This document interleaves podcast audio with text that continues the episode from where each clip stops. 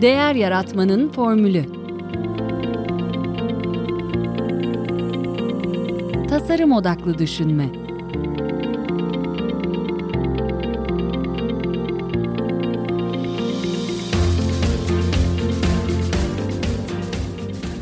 Merhaba, ben Mete Yurtsever. Değer Yaratmanın Formülü Podcast'inin ev sahibiyim. Bugün podcast'imin konuk profilinin biraz dışında bir konuğum var. Avukat Oğuz Kara. Hoş geldiniz Oğuz Bey. Hoş bulduk Mete Bey, merhabalar. Profilin dışında dedim ama adalet devletin temeli olduğu gibi ekonominin ve iş hayatının da temeli. Hatta e, Oğuz Bey'le bu söyleşi öncesinde konuşurken epey zorlandık kapsamı belirlemekte.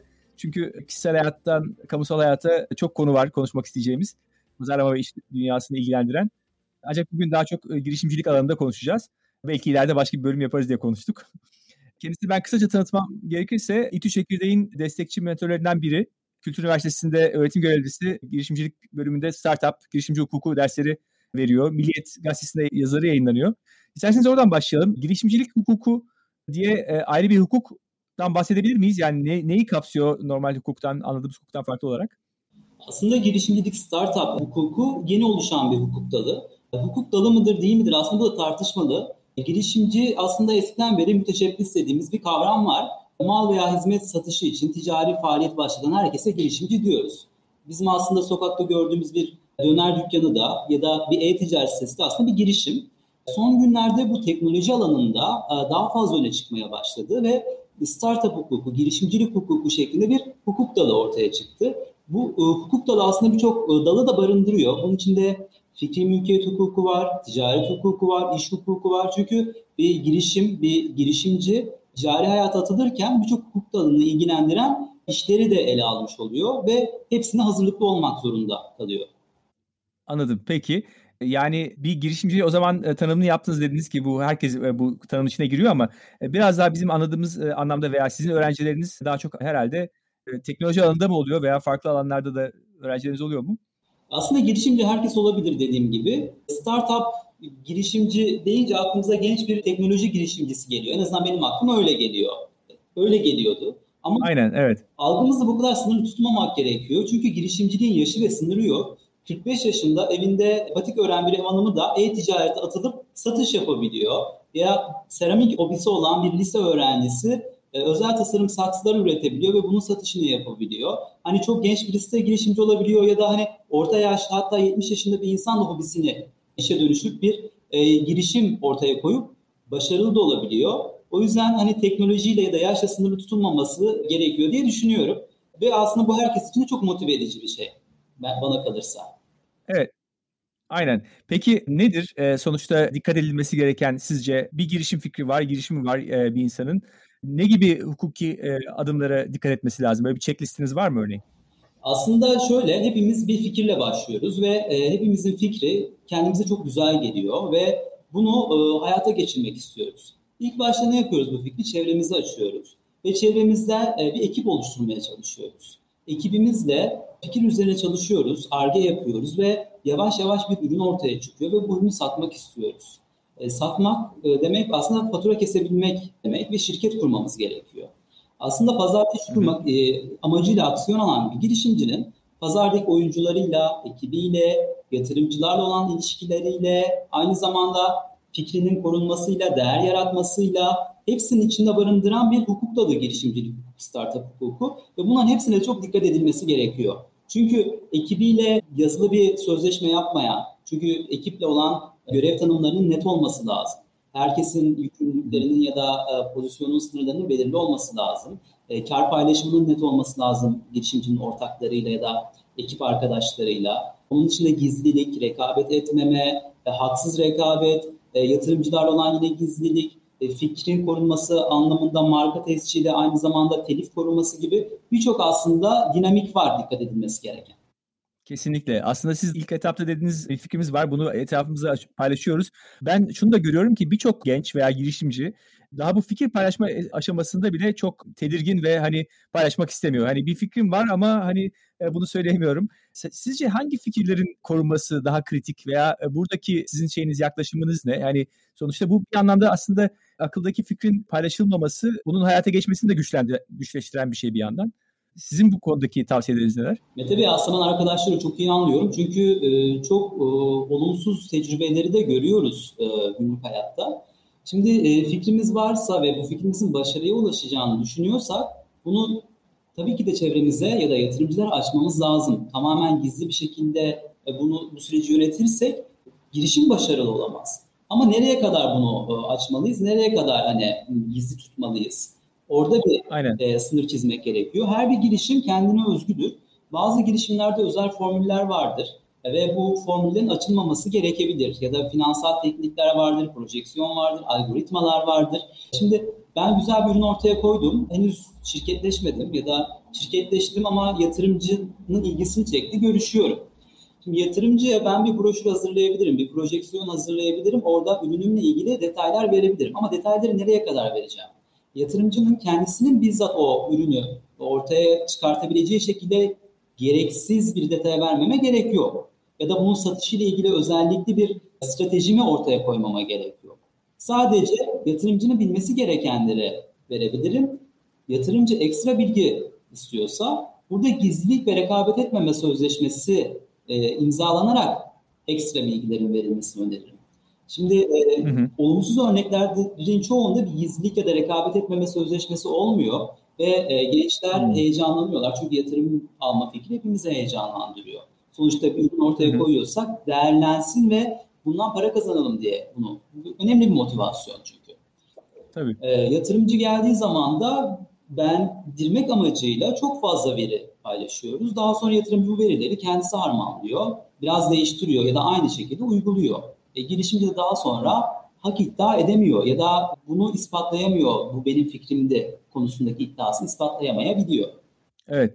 Peki yine buradan gidersek eğer yani sonuçta yatırımcıyla olan ilişkiler de e, kritik bir aşaması e, bu, bunun. Burada sözleşme dışında başka nelere dikkat etmesini tavsiye ediyorsunuz girişimcilerin yatırımcılarla olan görüşmelerde? Yatırımcıyla olan görüşmelerin özellikle hani mailleşme, yazılı sürecin çok önemli olması gerekiyor bana kalırsa. Çünkü toplantıyla ilgili görüşmelerin mail ortamı üzerinden gerçekleşmesini öneririm. Toplantı notlarının tutulmasını öneririm. Onun dışında girişimcilerin, yatırımcıların da iyi seçmelerini öneririm. Çünkü yatırımcının beklentileriyle, vizyonuyla girişimcinin vizyonu birbiriyle uyuşması gerekiyor. Çünkü birçok yatırımda girişimci ve yatırımcı bir süre aynı şirkette hissedar oluyor. Ya da yatırımcı hissedar oluyor, girişimci bir şekilde yönetimde kalmaya devam ediyor. Ya da çalışmaya devam etmek zorunda kalabiliyor. Aralarındaki anlaşma farklılık arz edebiliyor. Ve uyumlu çalışmak çok önemli. Çünkü yatırımcıyla girişimcinin o harmoni e, hali ürünün ve girişimin de uzun vadeli başarısını beraberinde getiriyor. Peki yani yine e, bir e, kritik konu da herhalde ekip konusu. Ekipte de ekip oluştururken de mutlaka bir önce bir yakınlık tabii ki bir arkadaşlık hukuku oluyor e, aralarında ama bu aynı zamanda bir avantaj ve aynı zamanda bir dezavantaj tabii herhalde. Bu konudaki sizin tavsiyeleriniz neler? Ekip oluşturmak için öyle sorayım. İş çok önemli. E, profesyonel olmak çok önemli. İş başka, arkadaşlık başka diyelim ve e, arkadaşlığı bir kenara bıraktığımız zaman profesyonel anlamda bu girişimi doğru başlatmak ve doğru yönetmek lazım. Nasıl başlatırsak o şekilde devam ettiririz. Ekip kurduğumuz zaman ekibin çalışanları, ekipteki üyeler şirketin çalışanı olabilir ya da dışarıdan hizmet aldığımız, fatura mukabilinde hizmet aldığımız kişiler olabilir ya da şirketler olabilir. Burada e, gerek SSK'lı çalışanlarımız, gerekse de dışarıdan hizmet alan aldığımız şirketler ya da kişilerle yazılı bir tedarik sözleşmesi ya da iş sözleşmesi yapmamızı öneririm. E, burada da işin mahiyetine göre gizlilik ve rekabet etmeme maddeleri ya da ayrıca bu şekilde bir sözleşme yapılmasını önerebilirim. Şimdi bizim ekibimizde yer alan belki hani çay kahve servisini yapan bir kişi şirket içerisinde bununla gizlilik ya da rekabet etmeme çok önemli değil. Hatta hani koyulmasında bir fayda yok. Hukuki menfaat yok. Ama kodlarımızı yazan, yazılım kodlarını yazan bir e, ekip üyemiz e, de gizlilik ve rekabet etmeme önem arz edebiliyor. Çünkü sektördeki rakiplerimizle bilgi paylaşılmaması önem, önemli bence. Onun dışında özellikle kuruluş aşamasında ekipteki herkesin görev tanımının net olması lazım. Özellikle e, genç arkadaşlarda, üniversite öğrencisi arkadaşların birçok uygulamalı geliştirdiğini düşünüyoruz. E, işte beraber kod yazıyorlar, e, sosyal medya tanıtımlarını vesaire yapıyorlar ve herkesin aslında bu girişimden bir kar beklentisi var ve ileride ortaklık kuracaklar. Pay yüzdeleriyle ilgili kafalarında böyle bir beklenti var ama birbirleriyle paylaşmıyorlar. Yatırım sürecine geçtiği zamansa aralarında bir çatışma başlıyor. Şimdi benim burada e, öncelikli olarak önerdiğim konu şu. En başta e, bir girişim ortaya koyuluyorsa bu girişim amacı ne? Neye hizmet edecek? Nasıl bir ürün ortaya koyulacak? Şirketleşme sürecinde nasıl bir şirket kurulacak? Ortaklar kim olacak? Yöneticiler kim olacak? Kimler hangi görevi yapacak? Bunu net olarak ortaya koyarlarsa ileride e, fikir çatışmasının da önüne geçmiş olurlar. O yüzden bunu da yazılı yapılmış derim. Aslında bu çok e, yani sosyal, kültürel bir olgu diye düşünüyorum. Hani biz bir takım şeyleri böyle önden konuşmayı şey olarak değerlendiriyoruz. Sanki bir güvensizlikmiş, bir samimiyetsizlikmiş gibi değerlendiriyoruz. Halbuki bu tip sorularla ilk aşamada yüzleşmemenin getirdiği sorunlar çok daha büyük olabiliyor. Yani o arkadaşlığın da bitmesine e, yol açabiliyor. Sanıyorum bu konuda o bunları bu kadar net koyarsak o kadar herkes e, kafası net olur ve daha e, verimli çalışır diye düşünüyorum. Tabii ki hem e, girişim e, darbe almış oluyor, devam ettirilemiyor hem de arkadaşlıklar bitiyor. E, yolda çözülmüyor bu tür sorunlar açıkçası. En başta kuralları net olarak koymakta fayda var ve bunu yazılı hale getirmekte fayda var. Evet bunun herhalde bir norm olarak hani e, anlaşılması toplumda çok önemli. Bu tür mesajların verilmesi çok önemli. Çünkü gençler hani baş başa kaldığında bunu kimse onları böyle bir yola yöneltmezse bir şekilde hani sanki bunu başlatan olmak istemiyor kimse. Yani gel bunu bir sözleşmeye dökelim demek istemiyorlar herhalde. İtici geliyor çünkü insanlara. Sanki güvenmiyormuşlar gibi bir algı. Mesela ben bu Aynen. arkadaşıma söylersem nasıl yani bana güvenmiyor musun? Böyle bir algı doğacak diye korkuyorlar. Ama aslında endişe hepsinde var. Tüm ekip üyesinde de var. Konuştuğumuz şeyleri yazıya dökelim toplantı tutanağı düzenleyelim. Hani her toplantının yazılı bir tutanağı olsa aslında bu bunun da önüne geçilmiş olur. En azından arkadaşlar geçmişte ne konuşmuşlar, toplantı gündemi neydi, neye karar vermişler buna da bakabilirler.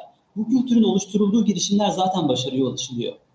Kesinlikle. Yani aslında bunu Batı da Batı dünyası da bu kadar yani hukukun ve adaletin bu kadar bu işte el ele gitmesinin de bir sebebi de bu yani. Bu tecrübelerden ders çıkarıp bunu bir şahsi mesele haline getirmeyip her şeyi usulüne göre yapıyorlar. Bizde ise hani benim sözüm senettir zaten falan filan deyip de bir şekilde halbuki insan söylediği, verdiği sözü bile unutabiliyor yani. insanın e, aklı kendine oyunlar bile oynayabiliyor ama e, bunu hiçbir şekilde kondurmuyor kimse kendisine. Tabii kesinlikle. Ben bazen gerçekten böyle bir şey söylemiş miydim ya da bunu söyledim mi? O tereddüte düştüğüm çok oluyor. Çok insani bir zaaf yani bence de kesinlikle. Peki bir konuda bizim yine önceden de konuştuğumuz marka konusu. Yani tabii ki iş modeli falan tabii çok önemli ama marka da bunun çok önemli bir tarafı. Bazen hatta bazı işlerde marka iş fikrinin bir önüne geçebiliyor. Çok iyi bir araştırmayla bu ortaya konduysa. Ben de kendi iş hayatından da kariyerimden de e, bunu öncesinde de konuşmuştuk. İşte bir araştırma yapacağımız zaman, bir yeni bir ürün piyasaya çıkaracağımız zaman daha araştırmaya soktuğumuz ürünlerin bile e, tescilini araştırırdık. Bu marka müsait mi değil mi? Alabilir miyiz zamanın gerektiği zaman gibi veya elimizde böyle bir sürü hukuk departmanının bana zaman zaman dönüp sorduğu şu marka ihtiyacın var mı? Bak bunun bitiyor şey süresi. Bunun markaya ihtiyacın var mı? Bunun süresi bitiyor diye. Bu hakikaten yani kurumsal şirketlerin çok ciddi aldığı bir şey. Şahıslar bu konularda neler yapabilir? Neler yapmalı sizce? E, aslında bu çok büyük kanayan bir yara. Ben İTÜ Çekirdek'te mentörüm ve e, birçok girişimciyle görüşmelerimizde ilk sorduğum sorulardan biri bu. Ortada ürün var ve ürünün ismi var, logosu var. E peki bunun marka tescilini yaptırdınız mı? Yok henüz yaptırmadık diyorlar. Ama girişim o kadar umut vadeci bir girişim ki e, benzeri de çok kolay yapılabilir ve aynı marka, aynı logo ya da isim çok az değiştirilerek, logo değiştirilerek e, tescil başka bir sektördeki rakip bunun tescilini yapabilir. Yani bu çok sıkıntılı bir durum. Hukuki olarak bir tanım yapmak gerekirse marka bir ürün ya da hizmeti diğerlerinden ayırmaya yarayan her türlü işaret.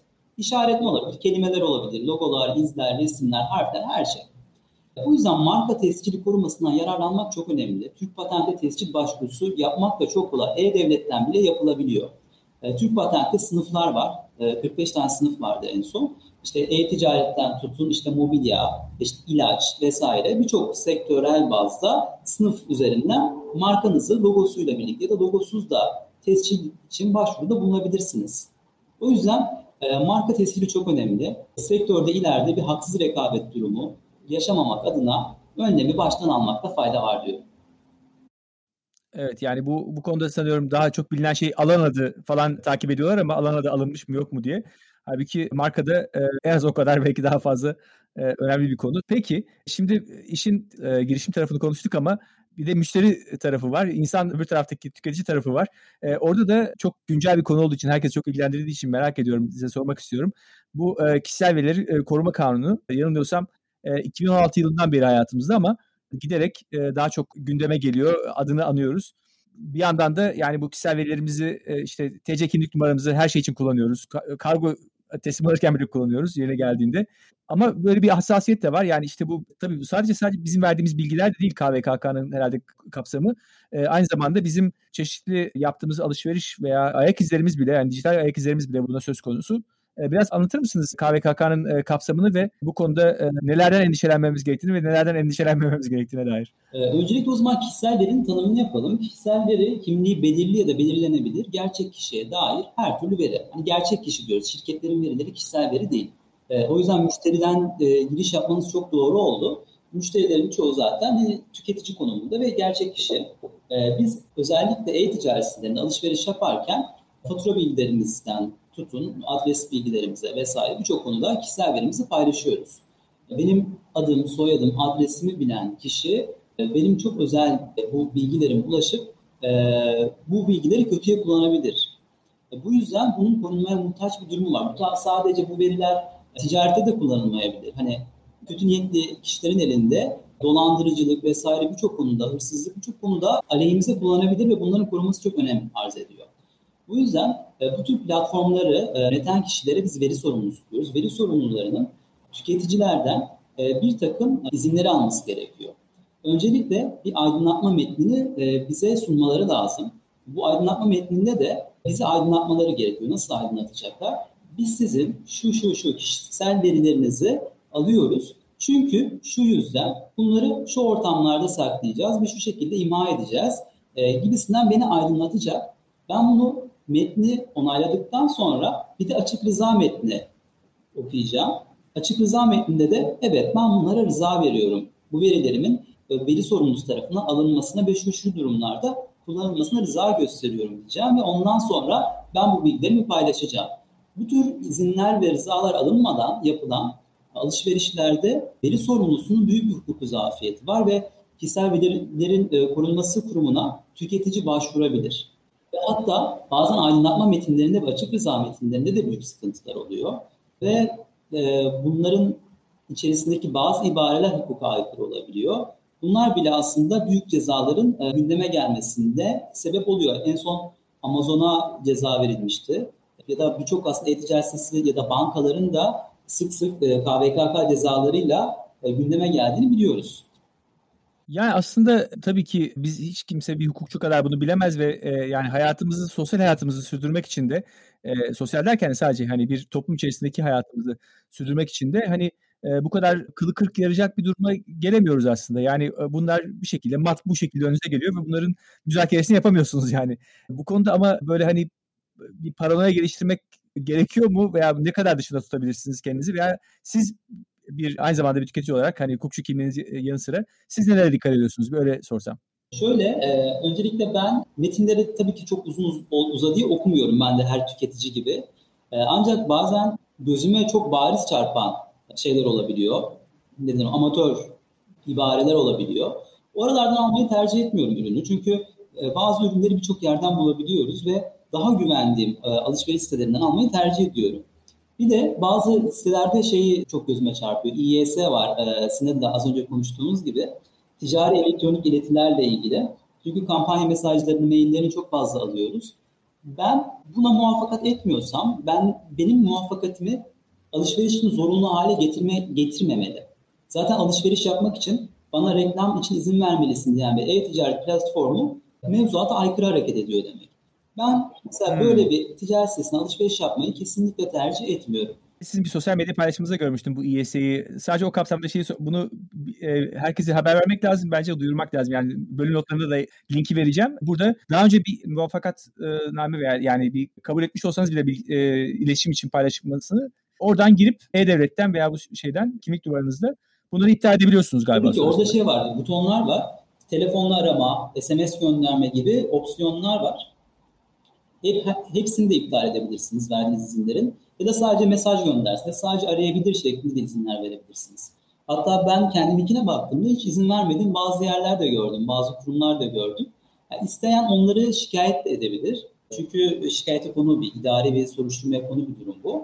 Kişiye kalmış bir durum.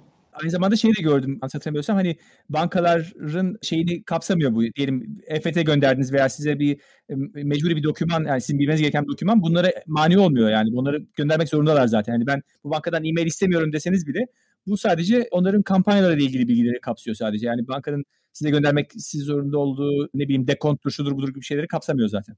E, bankacılık mevzuatı ile ilgili bankaların, e, bankalar çünkü e, bankacılık mevzuatına göre sabit yapması gereken, icra etmesi gereken yükümlülükler var. Bunlarla ilgili yapılan bildirimler tabii ki İYS haricindeki bilgilendirmeler ama bunun dışında işte 100 bin TL'ye kadar krediniz hazır gibisinden mesajlar bunlar İYS kapsamında. Anladım. Tamam harika. O zaman ben şeyi sormak istiyorum. Tabii çok bir yandan konumuz vardı bu işte e, sosyal medya tarafını konuşabiliriz dedik. Pazarlama ile ilgili şeyleri konuşabiliriz dedik ama onu başka bir program dediğiniz gibi yapmak daha layıkıyla o işi e, şey yapacağız herhalde. Değerlendirmiş olacağız. Ben size şeyi sormak istiyorum ama yine de benim podcastimin imza sorusu. Değer yaratmanın formülünü soracağım. Oğuz Bey'in değer yaratma formülü ne? Bence değer yaratmanın formülü kişinin kendini tanıması ve kendini gerçekleştirmesi. Ben kendi adıma söyleyecek olursam ben öğrenmeyi çok seven bir insanım. Ama öğrendiğimi paylaşmayı da bir o kadar seviyorum. Ben öğrendiğimi paylaştığım zaman kendim çok mutlu oluyorum. Yani kendim yapmam gerekeni yapmış gibi hissediyorum. Ve sonra baktığım zaman başkaları da bundan e, etkileniyor ve başkalarının hoşuna gidiyor. Çünkü benim paylaştığım şeyler onların işine yarıyor. Ama herkesin kendini gerçekleştirmesi çok başka. Kimisi de öğrenir, o öğrendiğinden bir proje ortaya çıkartır. O proje başkaları için bir ışık olur. Yani herkesin değer yaratma formülü ya da kendini gerçekleştirme formülü çok başka. Ben öğrenmeyi ve öğrendiğimi paylaşmayı çok seviyorum. Benim değer yaratma formülüm bu olsa gerek. Harika. Benim de bütün yapmaya çalıştığım bu içerik, yarattığım içeriklerde benim de motivasyonum sadece bu olduğunu söyleyebilirim. Harika. E, peki e, o zaman bunun dışında sizin paylaşımlarınızı nereden takip etmelerini istersiniz? Size ne şekilde ulaşmalarını istersiniz e, dinleyicilerimizin? Ben LinkedIn kullanıyorum. Twitter paylaşımları da yapıyorum ama en yoğun olarak Instagram'ı kullanıyorum. Bu platformlardan arkadaşlar takip edebilirler.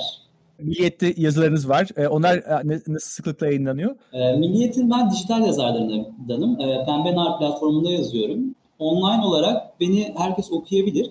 Ayda iki kez en azından yazmaya çalışıyorum.